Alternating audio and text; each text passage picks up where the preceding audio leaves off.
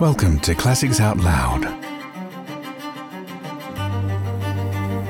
The Strange Case of Dr. Jekyll and Mr. Hyde. By Robert Louis Stevenson. Chapter 7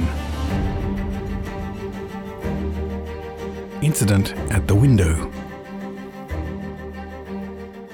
It chanced on Sunday, when Mr. Utterson was on his usual walk with Mr. Enfield, that their way lay once again through the by street, and that when they came in front of the door, both stopped to gaze on it. Well, said Enfield, that story's at an end at least.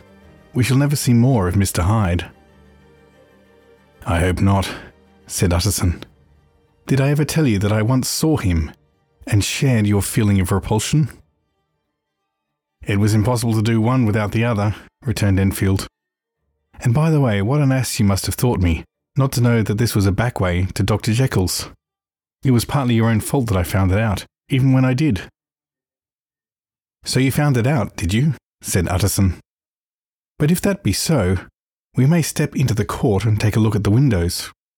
To tell you the truth, I am uneasy about poor Jekyll, and even outside, I feel as if the presence of a friend might do him good. The court was very cool and a little damp, and full of premature twilight, although the sky, high up overhead, was still bright with sunset. The middle one of the three windows was halfway open, and sitting close beside it, taking the air with an infinite sadness of mien, like some disconsolate prisoner, Utterson saw Dr. Jekyll. What, Jekyll, he cried. I trust you are better. I am very low, Utterson, replied the doctor drearily. Very low. It will not last long, thank God. You stay too much indoors, said the lawyer. You should be out, whipping up the circulation like Mr. Enfield and me. This is my cousin, Mr. Enfield, Dr. Jekyll. Come now, get your hat and take a quick turn with us. You are very good, sighed the other. I should like to very much, but no, no, no. It is quite impossible. I dare not. But indeed, Utterson, I am very glad to see you. This is really a great pleasure.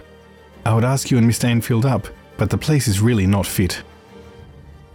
Why then, said the lawyer good naturedly, the best thing we can do is to stay down here and speak with you from where you are. That is just what I was about to venture to propose, returned the doctor with a smile.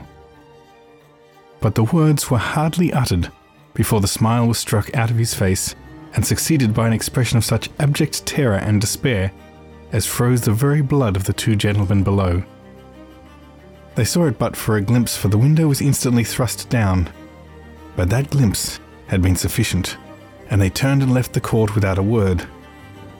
In silence, too, they traversed the by street, and it was not until they had come into a neighbouring thoroughfare, where even upon a Sunday there were still some stirrings of life, that Mr. Utterson at last turned and looked at his companion.